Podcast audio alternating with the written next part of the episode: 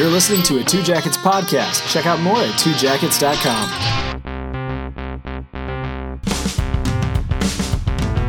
Welcome to Sham Fiction, the podcast where we break the first rule of fan fiction, that you have to be a fan to write it. We're Two Jackets Productions. I'm Andrew. I'm Eric. And I'm Marcus. Here's the format. Each installment, Andrew, Eric, or Marcus will be presented with a media franchise that they are unfamiliar with and challenged to write fan fiction about it. We'll start by giving the author some basics, like characters, overarching plots, and those special elements that make each franchise great. The author will then take this info, throw out what they don't like, add a generous helping of creative license, and come back ready to read their masterpiece for all of us to enjoy. It's fan fiction written by non-fans.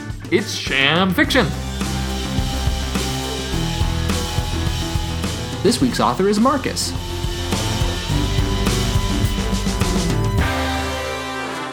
All right, guys, what Stephen King book do you have for me this week? Oh, man, we're continuing our Stephen King month. No, we're not doing Stephen King. Nope. Oh, okay. It's over. It's done. Sorry. We are covering a book. Marcus. Did you read it to Andrew? Andrew and I... actually read a book that you haven't read. This has never happened before in the history of mankind. I'm so excited. Yeah, it's not even in this show. It's just the history of history.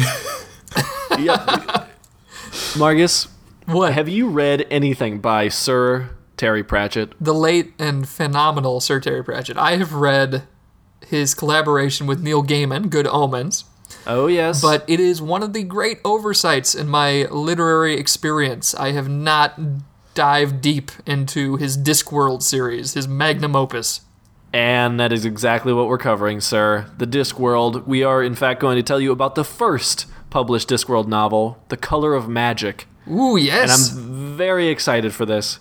The 1983 novel by Sir Terry, back before he was Sir Terry. It's just so fantastic because it's fantasy, it's funny, it's great comedy. And you know what? More than anything, I wanted to pitch this to you because of Pratchett's use of language. Okay.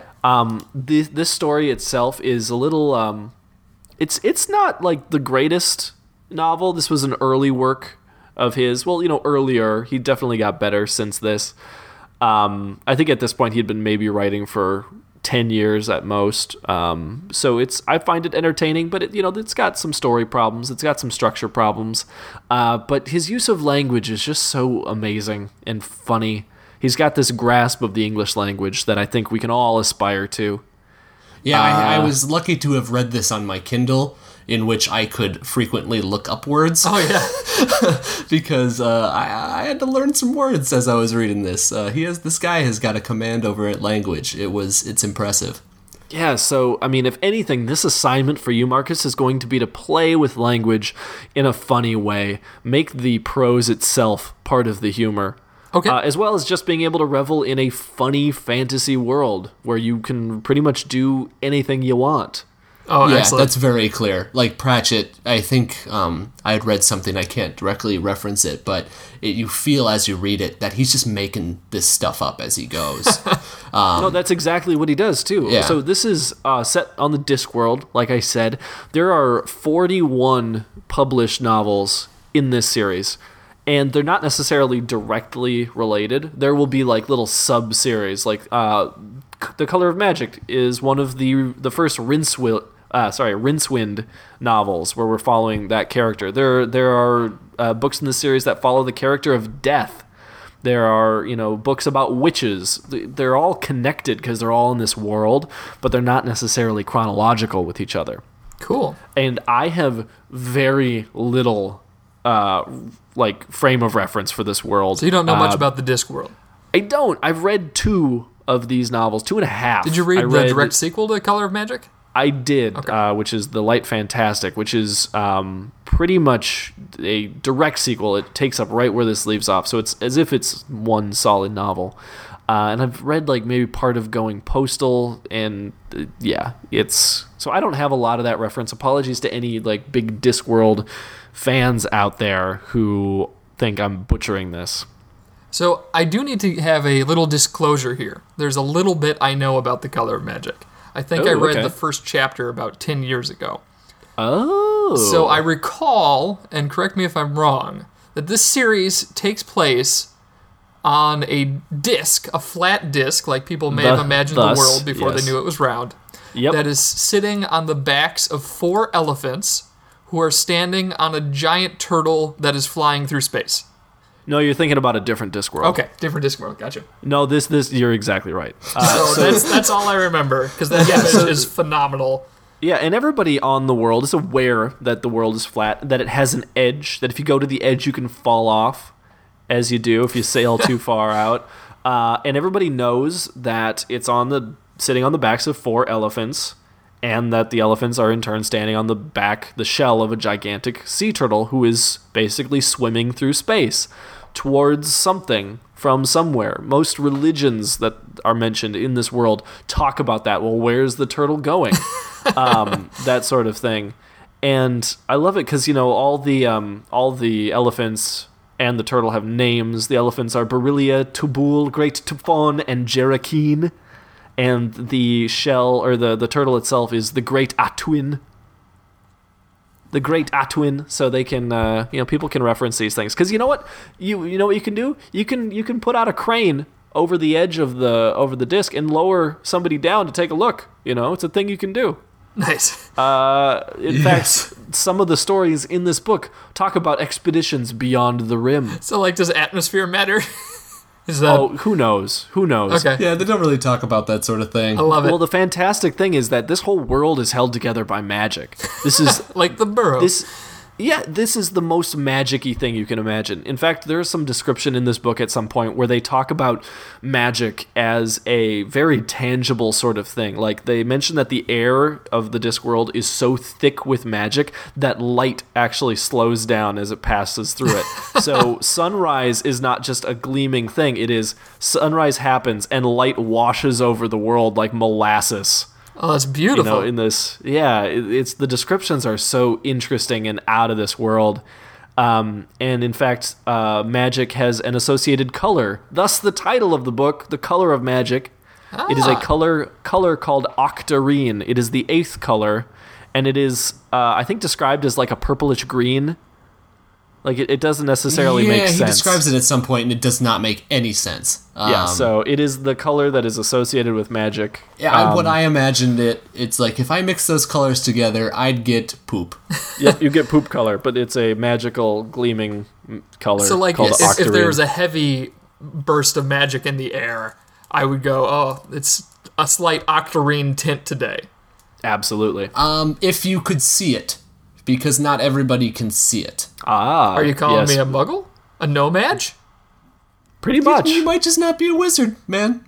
Yeah. And this is a world with wizards. This is a world with wizards and warriors and all of the tropes that you could imagine from a 1970s and 80s era fantasy story. So there are sword barbarians. And sandals. Yes, exactly. There's a little bit of everything. It's not just that. Everything is run on magic for the most part. In terms of power, there isn't electricity. But it's like everything is on the table in this. As Rincewind, who we'll get to in a second, this character, this wizard, is traveling.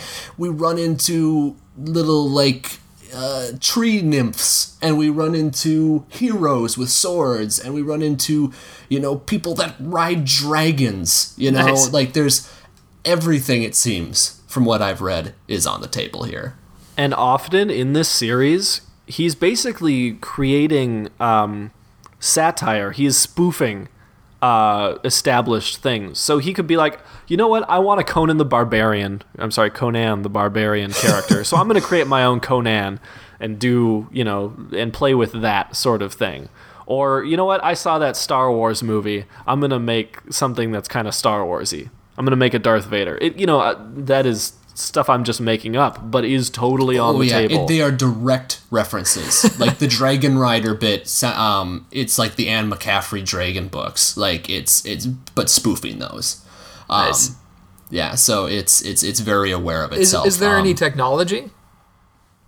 Could there be robots, magic robots? Could I teach them to love? Oh, I didn't come across any of that in my reading. I would say it's possible. There isn't electricity, but there is reference to, there's got to be something better. There's got to be, or like societies on different parts of the disc that have maybe harnessed some other sort of power and been able to invent some things. But it is mostly set in the world of simple machines and magic. And so, and like I said, Pratchett basically just made this up as he went along. If something seemed funny or fun to him, he would add it. There is no map of the disc because... if he drew a map, then he'd be limited to what he could invent. Gotcha. So, Andrew, why don't we start talking about Rincewind? Because he is our main character in this story. Yeah, so, again, Marcus, when you write this, your assignment here, as Eric said, we'll get a bit more into the language, but the language is important.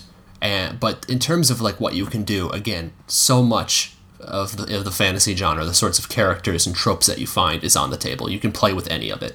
Sweet. But the through line, the A to B, and the characters follows Rincewind. And Rincewind is he's a wizard, but he only knows one spell, which he's never used. Yeah, he's not a very good wizard, is he? He went to school. He went to the university for magic, but he went to a section that he wasn't supposed to in the library and opened a book, and a spell in that book implanted itself in his head, and it's a very powerful spell, and it will not let him know any other spells. So he was kicked out of school, and now he's walking the world very frustrated. That he can't use any other magic. Because the way that magic works with wizards is that they have to memorize, like, a phrase of some kind. It's something very complex that they have to, like, spend a long period of time memorizing. And then they can only say it and use it once. Yeah. They make great mention of the fact that magic is really pretty... like, actually harnessing magic as a wizard is pretty useless. Because it takes so long to memorize, and you only get one go out of it. So you could waste years of your life memorizing a spell to just use it once. Wow. Yeah. Yeah, so Rincewind, as frustrated as he is that he can't use magic, he also is very frustrated by magic in general. He wishes that it worked a little bit easier. Another fantastic thing is the spell that's in his head keeps trying to come out. Like, in a moment of, like, great self, like, panic, like, he's about to get killed by something, this spell will conjure itself up and start getting said, and he'll have to put the clamps on it to keep it in. Does he know what the spell is? No idea. Doesn't know what it'll do. Oh, he's terrified of it. So, if he were to say it, would he be able to learn new spells? Who knows? Yeah, he just doesn't know. I think by the way that magic is explained, yes, he would, but he's so afraid of what the spell is that he doesn't want to use it. It is mentioned that that spell from that particular book is like one of the most powerful, dangerous spells in existence. Like, this was basically a book filled with like just a handful of really crazy spells that no one should ever learn, and he's got one in his head. So that's kind of like this ticking bomb that's happening in the background of Rincewind's entire arc, and I love it. Yeah, and Rincewind, is because of all this, he's a very jaded, very cynical person. Yeah. And he's intelligent, but he doesn't really want to put forth the work. He's kind of done with working, so he's always trying to look for the easy way out of all these situations. And there is constant... it's like danger... he's a danger magnet. Like, everything that can go wrong to Rincewind does.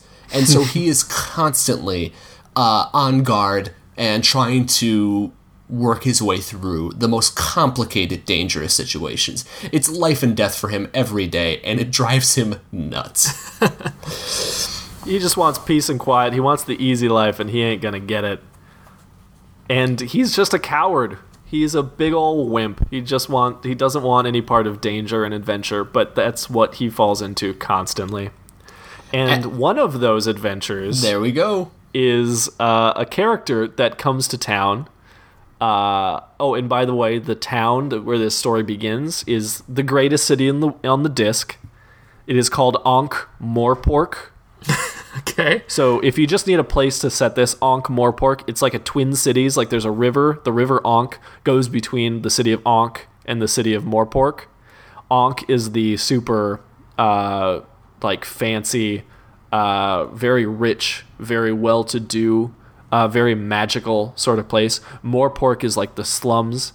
There's a lot of trade. Ships come into Morpork. It's run by gangsters. Pirates. Yeah, exactly. It's just a nasty place to be. And of course, that's where Rincewind lives. So coming into the docks of Morpork one day is a character named Two Flower. Andrew, do you want to tell us about Two Flower? So Two Flower is the very, from the way that this book makes it, or at least the way people in Morpork make it, the first tourist ever to come to Morpork. People don't go to this city as a tourist. People don't go anywhere, it seems, on the disc as a tourist. But Two Flower does. He's very excited to be there. But he is completely oblivious to all of the danger. The place that he comes from, the way that they describe it, which is on the disc, it sounds a lot like our world. It sounds more civilized and safe, and the outside world, Morpork here, is not. It is a very, very dangerous place. But Two Flower, he walks through the world as if he's, like, to us, be like he'd be watching it on television or reading it in a book. So he's completely unaware, and he's rich. He is uber wealthy. I mean, not for where he comes from, but where he is. He's got this luggage that's full of coins, and we'll get to the luggage in a second, yeah. But it's full of coins, and he's just throwing them out at people. So everybody in this town who are like peasants and, you know, slumlords, they're just eager to please him.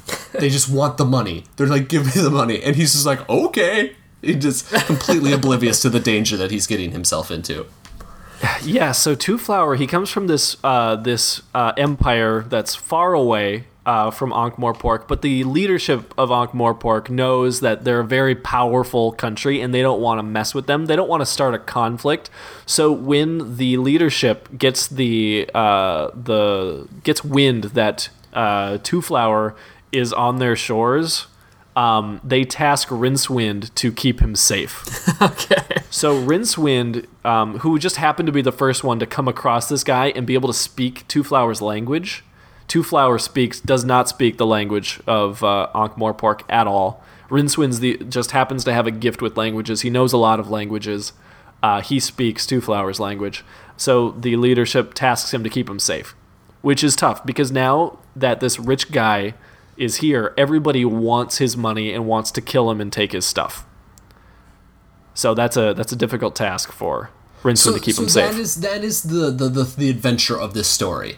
It is Rincewind taking Two Flower through the world, trying to get him back to where he comes from, and keeping him safe in the process. And this is not easy, considering that Two Flower just walks into danger all the time because he thinks it's amazing. The majesty, the wonder of this world that's so fantastic is not lost on Two Flower. He is kind of the audience. Okay. Very much so. He is looking at the world like, whoa, look at all this cool stuff. And Rincewind's like, shut up.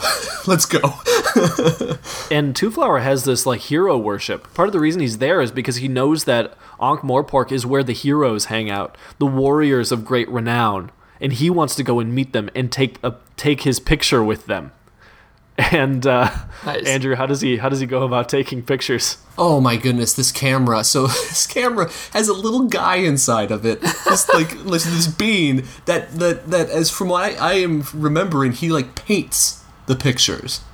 That's what he does, yeah, right? Yeah, no, like, he's literally got a little bedroom inside this camera and an easel set up, and he just quickly paints. And he's got like, you know, his palette full of colors, and he's painting these pictures. which is fantastic. So anything that looks like technology, even though this just looks like a camera, is not. There's magic, and there's a little imp in there. Awesome. Yeah. And I want to get to the luggage really quickly, because the luggage is kind of the third character.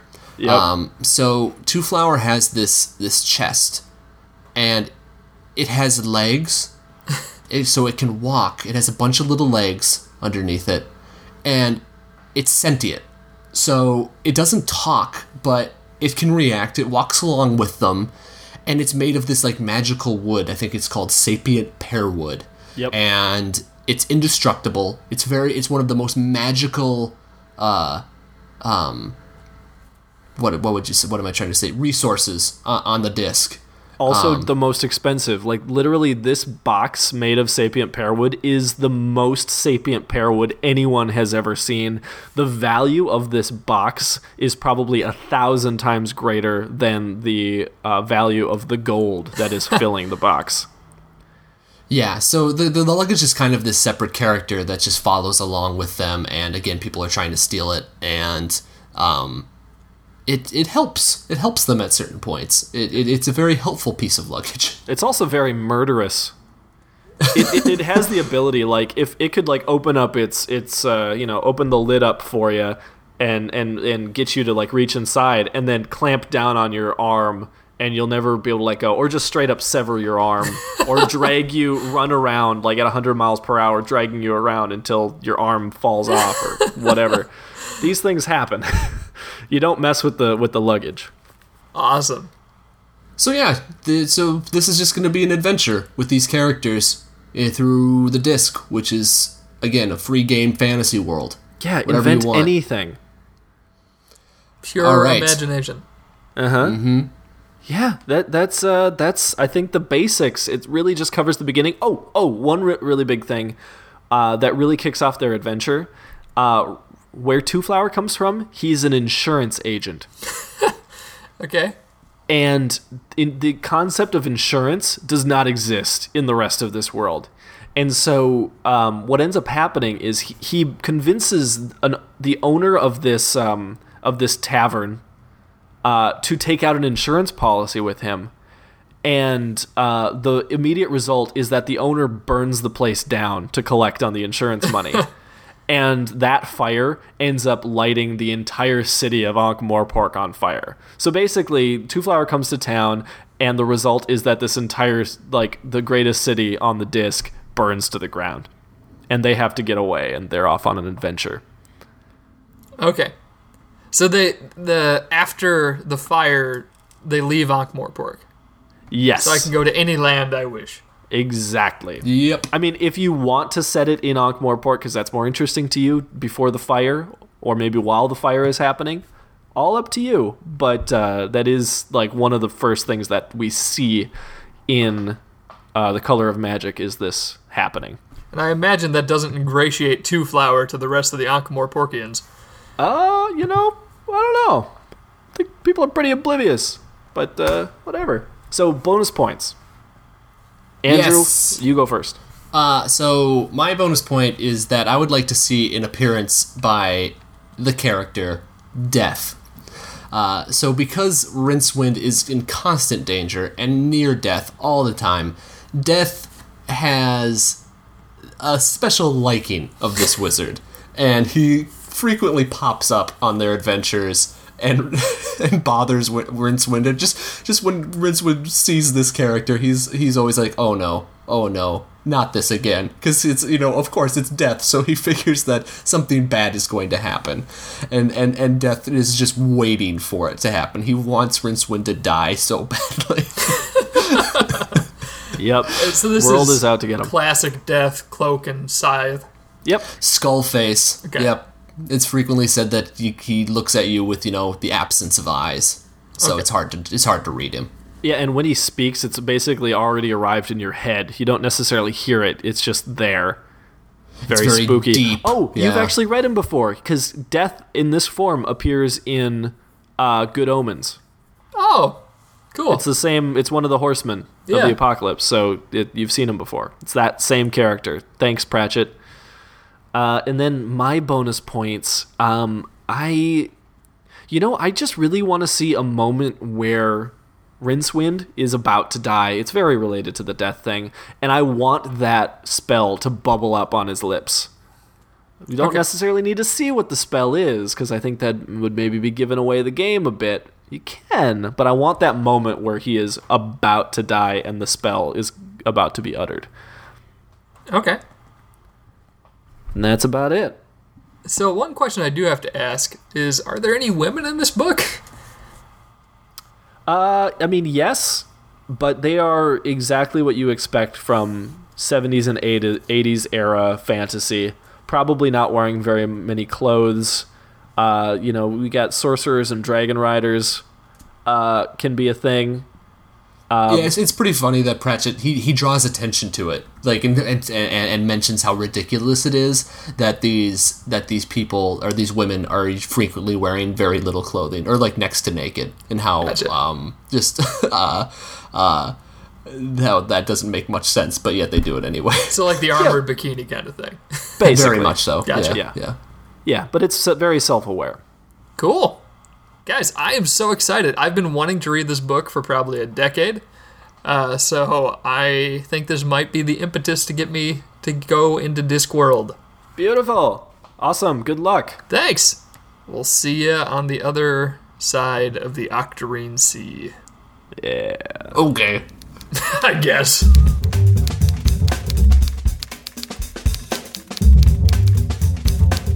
Hey, podcast people. If you like subscribing to things, I highly suggest you subscribe to Sham Fiction. Even if you don't like subscribing, it's a good habit to get into. Why? Because when you subscribe, you'll get a new episode of Sham Fiction delivered straight to your magical pocket device every single Sunday. If you're feeling generous, you could rate our show as well. Either way, subscribing on iTunes is the best way to tell us that you're listening to Sham Fiction, and that helps us out greatly. So thanks for listening to the show. I hope you're enjoying it. Let's get back to it. Hey, Andrew Neil, old pal, old buddy. Hey, Eric, what's going on? Marcus is writing at the moment. He sure is. I think we're gonna hear a story from him. His version of Color O Magic. And I just wanted to know what are you expecting from our main man?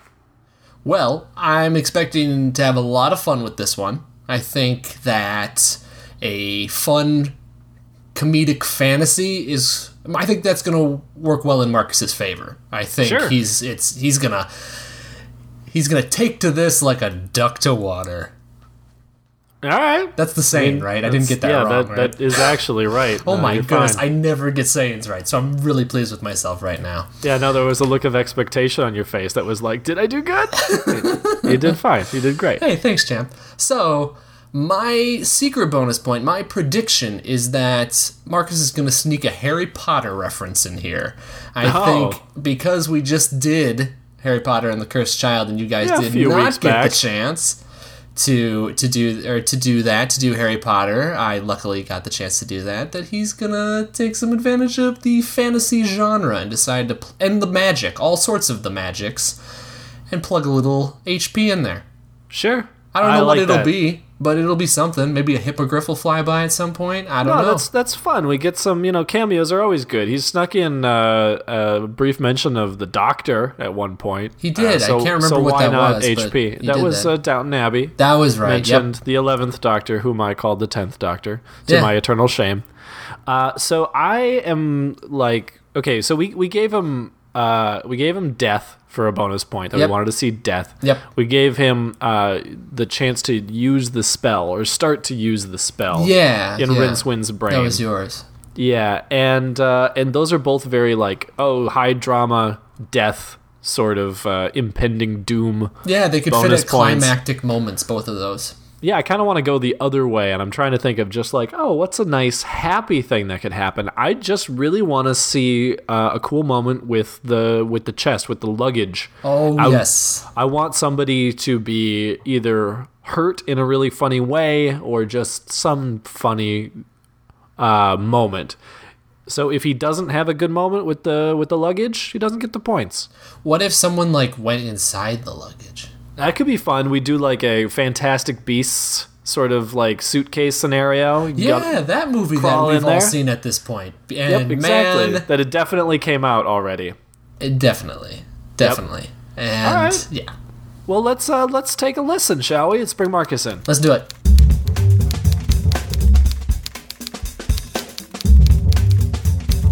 Hey guys, how you doing? I've been poring over the old scrolls, and I think I got a yarn for you. Ooh, color me interested. Ooh, with a U. With a U. Yeah, I believe that's how they say it. I did go to England once. Well, then you got that. And favorites. Yes, yes, that was it. Favorites. Yep. I am a man of the world, gentlemen, and I am pleased to share this story with you. Oh my goodness, we're excited to hear it. Excellent. Let's do some color of magic. There might be some British voices that happen for a sentence or two. I'm not sure. We'll see how it goes. I really hope it starts British and then you're just like, screw it. No, thank you. What is this? Wait for Downton us to Abbey? Stop you. Wait for us to stop you. All right. All right. Oh my gosh. Here we go. The color of magic. I do apologize to the late, great Terry Pratchett if I send any offense. Nothing but the most respect for his work. Oh. And this bodes well. That happy note, here we go. Death thought he was subtle, which made him even more annoying. He had been following Rincewind and Two Flower since they left the newly flaming ruin of Ankh-Morpork. As far as Rincewind could tell, Death believed he was going thoroughly unnoticed. There were a few clues to this effect. The whooshing of Death's cloak as he ducked behind a tree or rock when Rincewind turned around. The cocky walk and smile on his expressionless skull face when he didn't see Rincewind looking. And, most tellingly, the constant projected monologue rattling around in Rincewind's head. I'm coming for you, Rincewind, though you do not know. I'm coming for you, Rincewind, though you do not know. Rincewind had noticed this habit of Death's before. Since the timeless devourer didn't speak in the open air, he sometimes forgot that his muttered telepathic messages carried rather farther than spoken words. It wasn't that Death was a bad guy, per se. Rincewind had just grown tired of the hooded figure following him around and promising to take him to the lands beyond Atuin.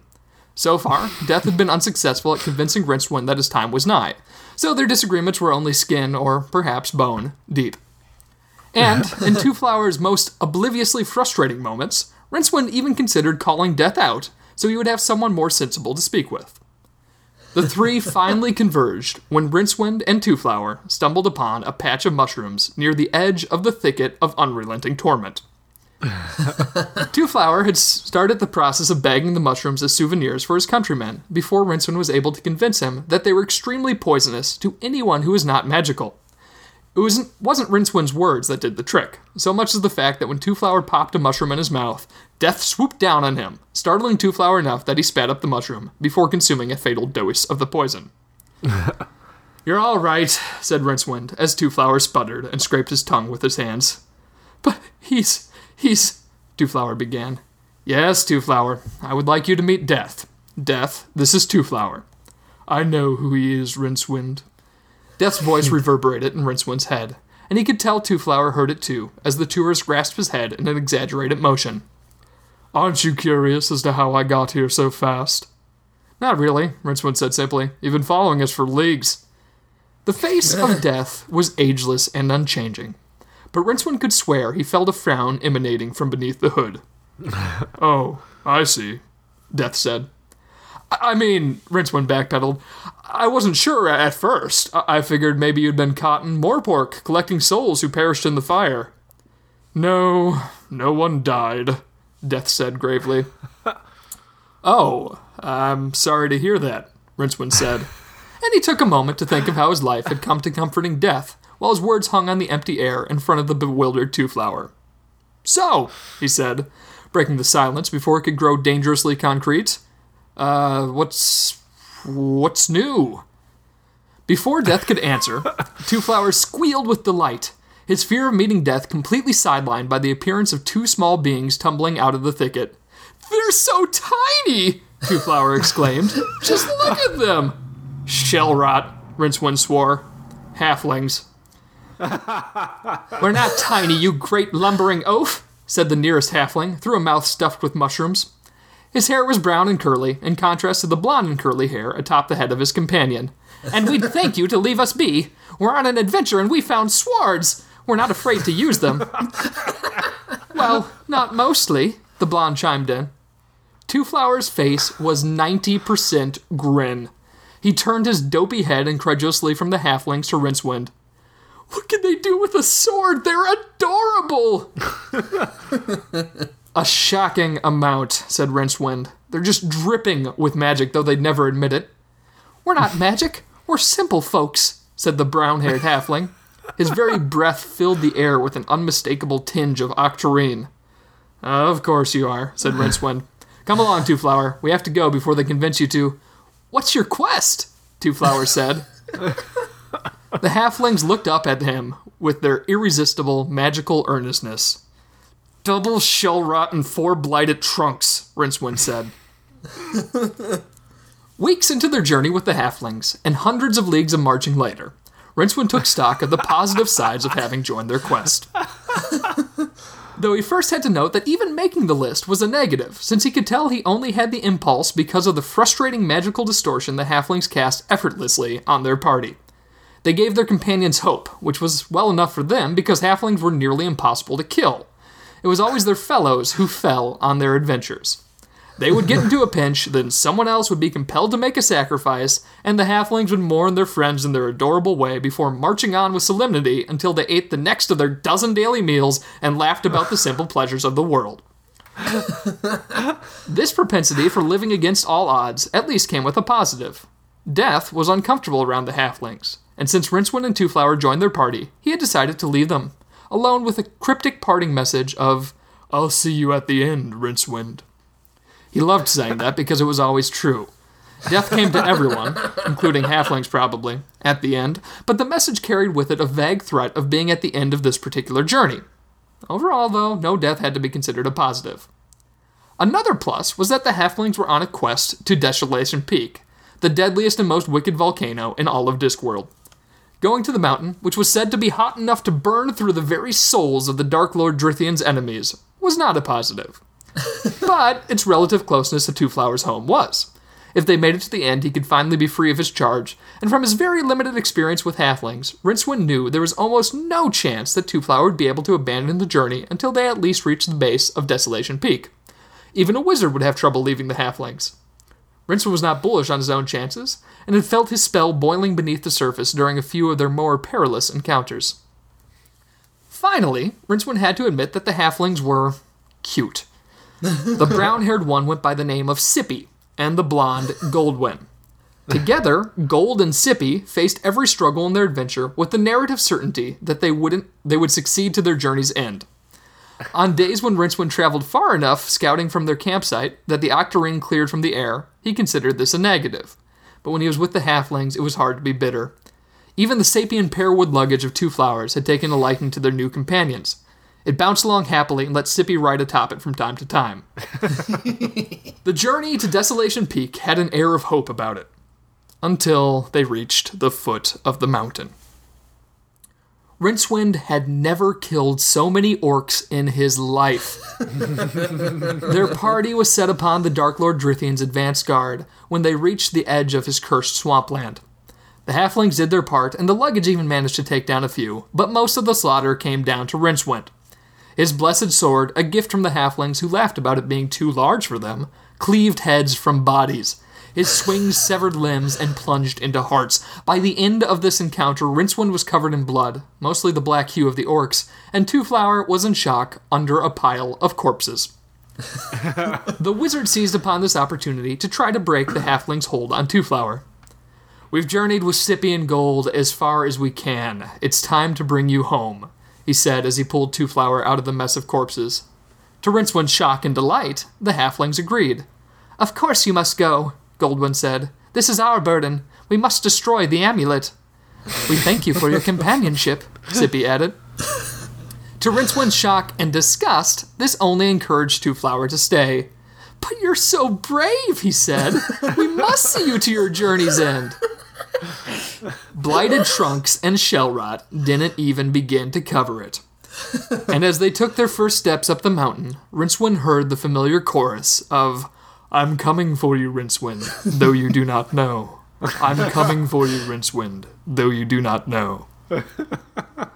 The scene above the fires of Desolation Peak was a nightmare at the end of countless hours of waking misery. They had slaughtered many more orcs and even a couple of trolls on their way to the molten core of the mountain. Rincewind carried a limp for his efforts, and the luggage bore deep cuts as a testament to its bravery.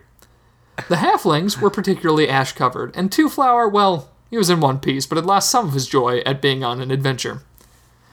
Death had abandoned any pretense of hiding and glided along the path only steps behind the travelers. Fortunately, when they reached the throne room, they found the magnificent seat of the Dark Lord Drithian's power was abandoned. The halflings apparently had other friends, and a group of heroes had led Drithian to a confrontation in the south. All they had to do was drop the amulet off the edge of the walkway leading to the cursed bone chair that was suspended over the sea of lava. But of course, it couldn't be that easy. The halflings, who Rincewind had once thought might have been lovers, came surprisingly quickly to blows. They argued loudly in adorably high-pitched voices about using the amulet to make their agrarian life less dreary. Two Flower pulled out his camera and overworked the little man inside as he made him paint a series of the confrontation. "Please, you are friends," Rincewind shouted. "You are so close to saving your land, just join together and you can triumph." The halflings stopped their blows and straightened themselves to their full diminutive height. They looked from the wizard to stare deeply into each other's eyes. "He's right," said Sippy, brushing a bit of Goldwyn's hair from his face. "Neither of us can control the power of the amulet. We are but simple non-magic folks," Goldwyn agreed. Rincewind checked his desire to roll his eyes. He may have been unfortunate enough to learn a single overpowering spell before he could train fully as a wizard at the university. But he now saw the magic of words. He had formed a bond with the halflings that was more powerful than even Lord Drithian's amulet. And there was an honest beauty in that. Or so he thought. "We can't control the amulet on our own," Sippy said. "But together," Goldwyn said. And he finished his thought by holding Sippy close and placing the enchanted chain of the amulet around both of their necks. Their eyes burst into a brilliant light. A shade of octarine enveloped them with a tint of the Dark Lord's signature color, and they spoke in a deep unison. "The halfling shall live in the shadows no more. The world will bow before the might of Sippy and Gold." The force of their words made Rincewind stagger, and his mind raced as it was filled with the frenzied recitation of some ancient ritual in a language long lost to all but death. Fighting this voice from death, was the sudden swell of words known only to Rincewind's subconscious, as the single spell he knew came to rest upon his lips. The power of this magic was greater than Rincewind's fear of death, and he prayed silently to Atuin to let the hooded figure free him before he let loose his hidden power. The magic and anticipation that filled the room blinded Rincewind as his body convulsed in agony at the effort of containing the spell from escaping. The cascade of inevitability built up until Rincewind was sure he would succumb, and then it was gone. His eyes strained to adjust to the relative darkness left in the wake of the halfling's magic. When he could see once more, he realized that Sippy and Gold were no longer there. He turned to Death, who had stopped chanting, and wordlessly, the two of them walked over to the edge, where Two Flower was casually taking pictures of the lava flow below. Peering over the side of the walkway to the fires beneath, Rincewind could just make out the dual forms of the halflings melting into the pool of flame. The amulet began to scream as it met the furnace of its creation, and the trapped souls within began to escape. All Rincewind could manage to say at the unexpected sight was a profound, "Huh." He looked to Death, who shrugged his bony shoulders and swept down to collect the spirits of the halflings, apparently as shocked as Rincewind. "Well, that was interesting," Two Flower said, as he put his camera and the tiny pictures back into his luggage. "What happened?" Rincewind asked. "They were going all evil, and it looked like they were stressing you out, so I gave them a little push. They're not very strong, you know. Tiny bodies." "Two Flower, I don't know what to say." "Then don't," Two Flower said, dropping the subject as quickly as he had dropped the halflings to their doom. Without missing a beat, he continued. "I heard there's a giant wall up north where frozen corpses scour the land." "Yes," said Rincewind, knowing and fearing what would come next. I'd really like to see that. The end.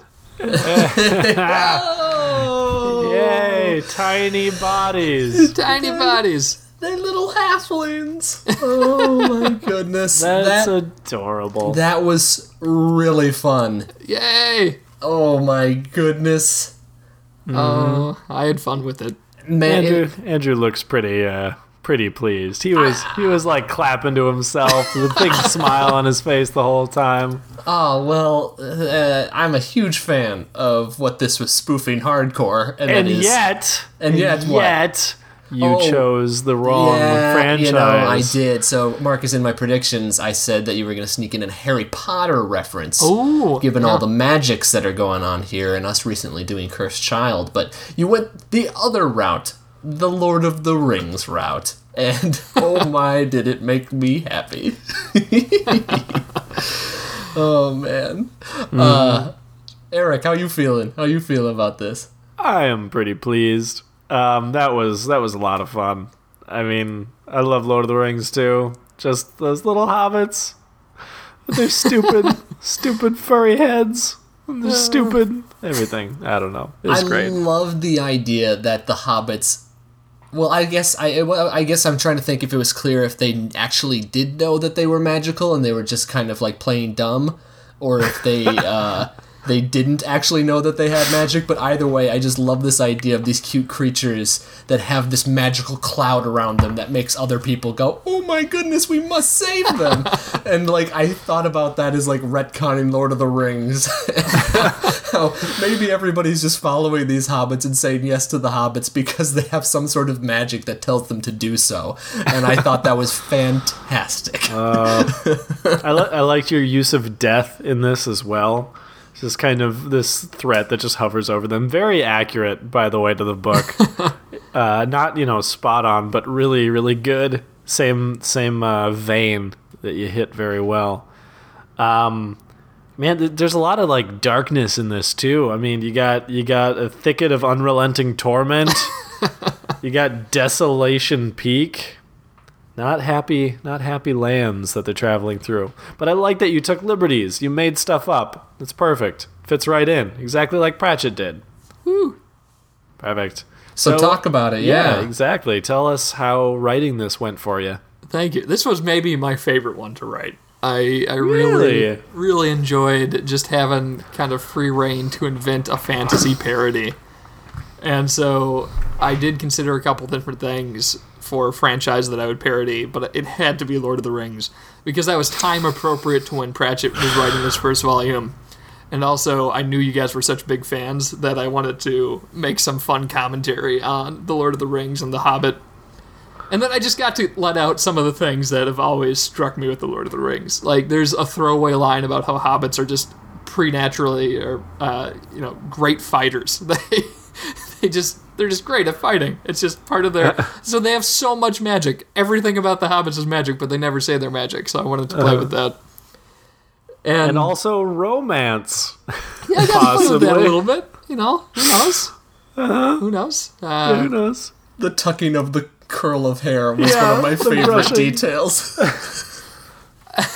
So yeah, I had fun with it. I really tried, you know, this covers a lot of territory, and I was able to use the shorthand of Lord of the Rings to just show kind of scenes from that journey, because you know how it goes. I used the D&D approved legally distinct halfling instead of hobbits. Yep. So that was conscious effort there. Legally distinct. Yep, that's our motto. And yeah, I just had a lot of fun with it. Just getting to write something a little bit sillier. And I just knew it was going to end with Two Flower being completely oblivious the whole time and just killing the hobbits. So that was fun for me. That was fantastic.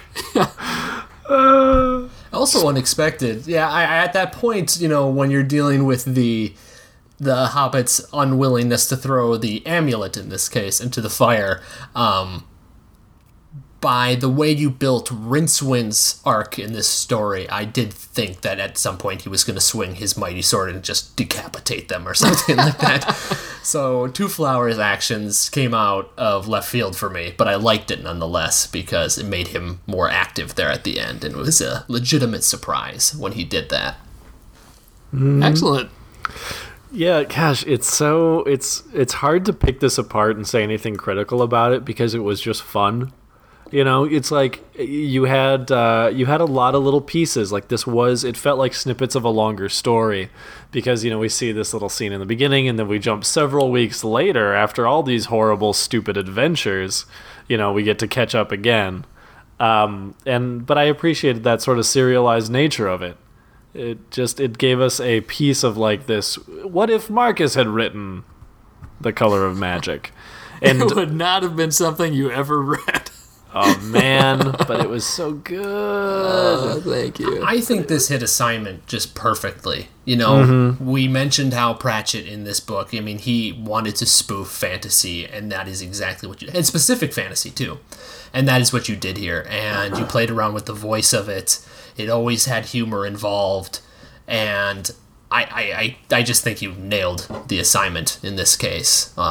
With those details. And I don't think you necessarily nailed the Terry Pratchett literary style, which, you know, not surprising because that is, we're probably not as smart as Terry Pratchett was. Not. It also would have doubled the still length. Is.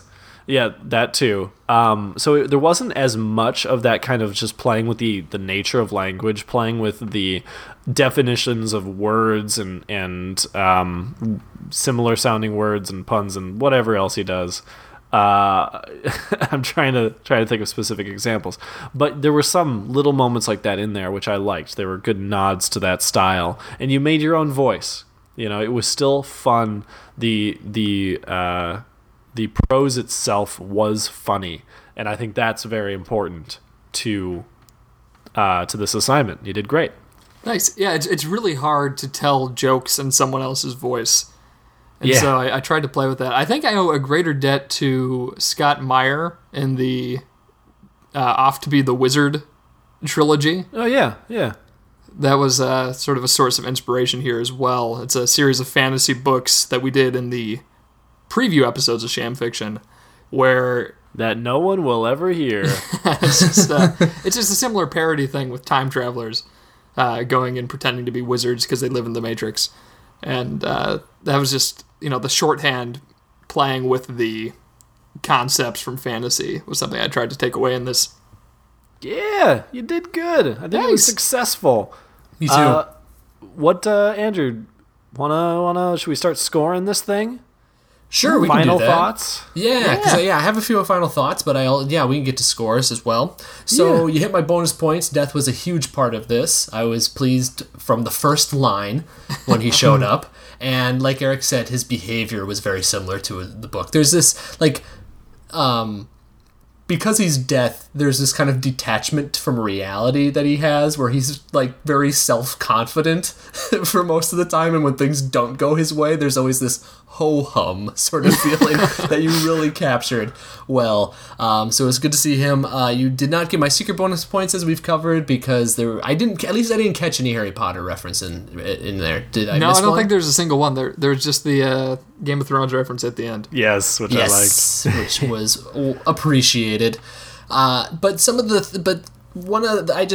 found this to be just a brilliant spoof of Lord of the Rings and this idea of the hobbits. I thought you had a great idea there, and Two Flower and Rincewind really fit into that mold. Rincewind is such a funny... It just having him fill the Gandalf role is so silly because he's not Gandalf at all.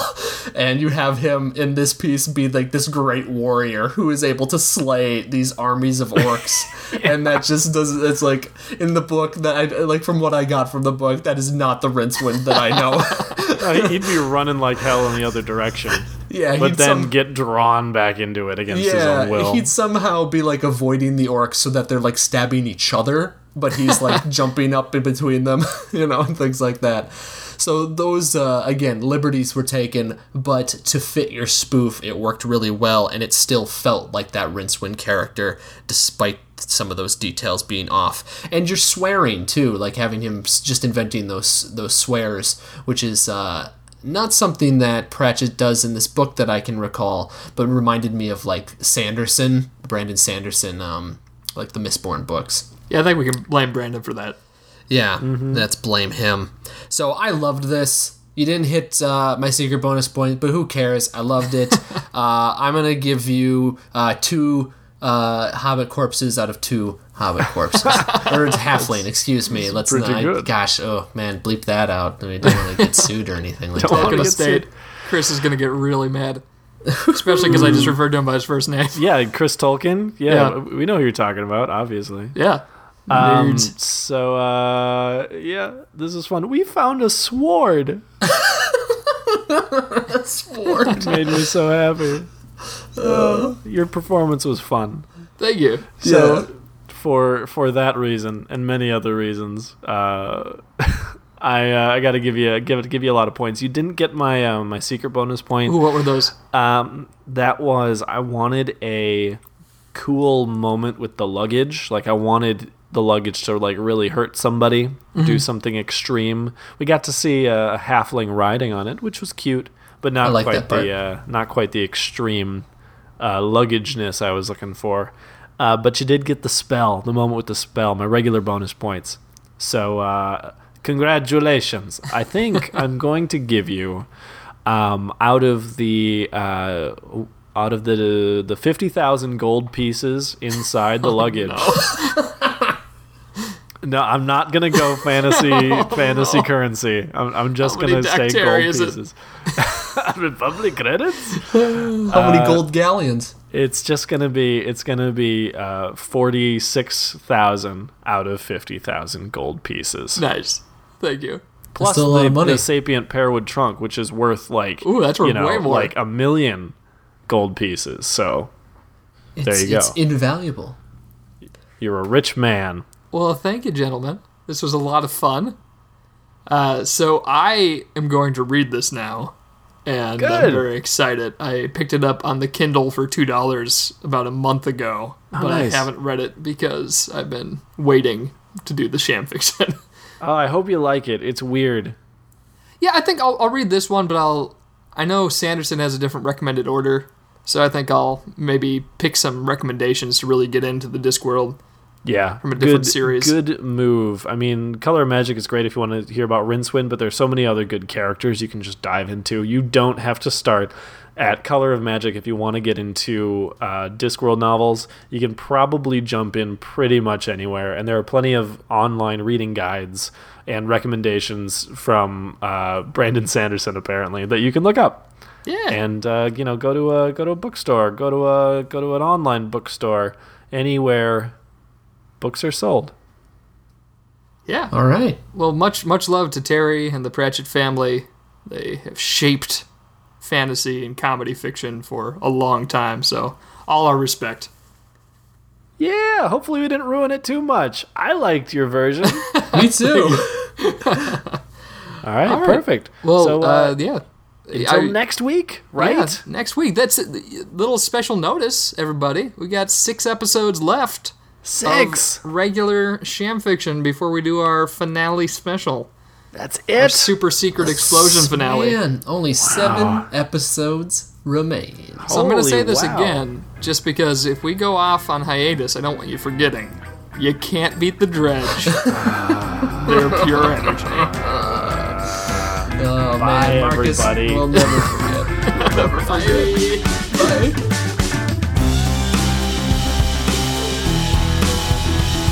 Sham Fiction is produced by Two Jackets Productions, which is Eric Carlson, Marcus Mann, and Andrew Neal. Special thanks to Reed Reimer for providing the music. For a full list of episodes and to read this week's fiction, visit shamfiction.com. Follow us on Twitter @shamfiction, and please don't forget to subscribe and rate the show. Sham Fiction. Write what you don't know. Hey, Sham listeners, next week we got kind of an episode, just, you know, one of those episodes like we have, but this one would be with a different property, because otherwise it wouldn't be a new episode, you know? Because, like, we don't go back to the old episodes when we do the new stuff, and Eric's going to be writing it, and it's going to be, you know, it's just going to be the future, and it's going to be great, and it's going to be, you know, accounting, because why not also have accounting involved when you're doing a thing that's kind of on the edge of the future and whatnot? And, you know, normally I write a script for these, but not this time, so I'm going to go, and I'll see you later, Sham listeners. Bye.